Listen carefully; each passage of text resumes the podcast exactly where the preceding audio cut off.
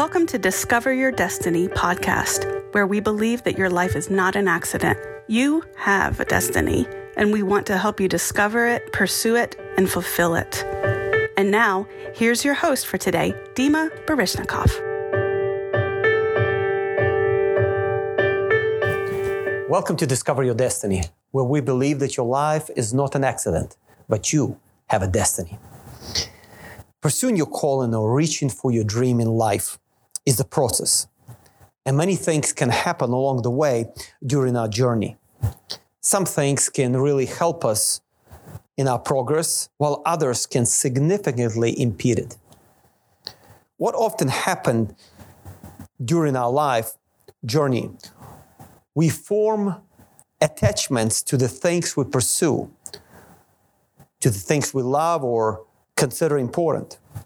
It may be attachments to your faith, faith community, your family, material things, friends, habits, relationships, traditions. Some of those attachments are healthy, but some of them are very unhealthy. And as we pursue our destiny, the wisdom in life is to discern which attachments that we form are unhealthy and we need to break off our life because they are holding us back and hinder us from moving forward toward what God has for us. Believe it or not, time from time we all struggle with wrong attachments. And often we don't even know that we formed those attachments. I'm reminded of a story in the Bible about a young man.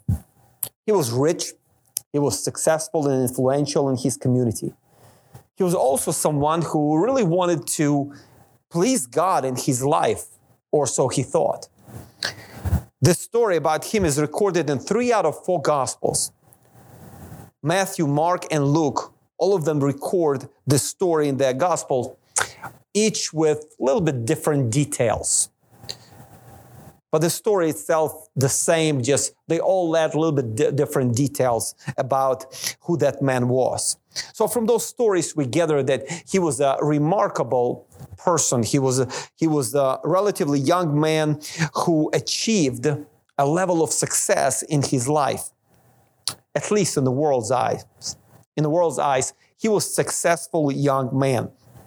He was wealthy. He was prosperous and maybe he was a, a wise or smart businessman. Um, we don't know, but he, what we know that he was young, rich, influential, and probably active in his community. And all of this while he was, he achieved all of this while he still was a young man. He was in the eyes of the world and eyes of people around him, around him. He was that success story. Um, this man was religious also. We cannot forget that. And really desired to know what, if anything, he can add to his life to make sure that he would inherit eternal life. So, what happens? He comes to Jesus and has an encounter with him and asking him this question. I'd like to read this uh, passage to you um, from uh, Mark, uh, Mark's Gospel, chapter 10, uh, verses 17 through 22. It says, Now as he was going out on the road, one came running, knelt before him, and asked him, Good teacher, what shall I do that I may inherit eternal life? So Jesus said to him, Why do you call me good? No one is good but one, that is God. You know commandments. You know the commandments. Do not commit adultery, do not murder, do not steal, do not bear false witness, do not defraud, honor your father and your mother. And he answered and said to him, Teacher, all of these things I have kept from my youth. Then Jesus, looking at him, loved him and said to him, One thing you lack. Go your way, sell whatever you have, and give to the poor, and you will have treasure in heaven and come, take up the cross and follow me. But he was sad at this word and went away sorrowful, for he had great possessions. Jesus was talking to him about an investment with a great return. But the man didn't recognize the value of it and chose to hold on to his stuff. he had a wrong attachment in his life. He was confident when he came to Jesus because, in his view, he did everything that he needed to do, he did it right. But he walked away sad when Jesus pointed out that he lacked something very important. What he lacked is the right perspective on his life, work, and his possessions. He thought what he earned gave him, gave him security. It is important to recognize that everything in our life is temporary, but Jesus offers us something eternal. This young man did well for himself and earned a lot in his life. Maybe you have done well also. There's nothing wrong with success. Maybe all your needs are provided and you, you don't feel like you have any significant lack in your life. There's nothing wrong with increase. Jesus never accuses this young man of having things. As a matter of fact, the scripture says that Jesus loved him. But rather, Jesus exposes the fact that his life is about those things. He does not accuse him of having things, but he exposes the fact that those things have him. And that's a big difference between just having things and allowing those things have you. They control his emotions and happiness. He came to ask Jesus about eternal life, but he walked away sad because he had unhealthy attachments attachment to his possession in his life. Even when Jesus promises a greater return, eternal life, this man is still sad because in his mind, what he gives to God and places into his hands, which is his possession in this story, he would lose it. He's sad because he doesn't want to part with it. He had an unhealthy attachment. Jesus promised him eternal life with all the benefits that this life includes. Look at the conversation following this encounter that Jesus now is having with his disciples. When this young man walked away sad, and I and I'm sure it grieved Jesus because Jesus loved him. He wanted this man to do right. And but unfortunately this man walked away sad because he was not willing to part with his possessions. But let's read, keep reading this passage of scripture, verses 23 and following. And this is a conversation that Jesus has with his disciples. Then Jesus looked around and said to his disciples, How hard it is for those who have riches to enter the kingdom of God. And the disciples were astonished at his words.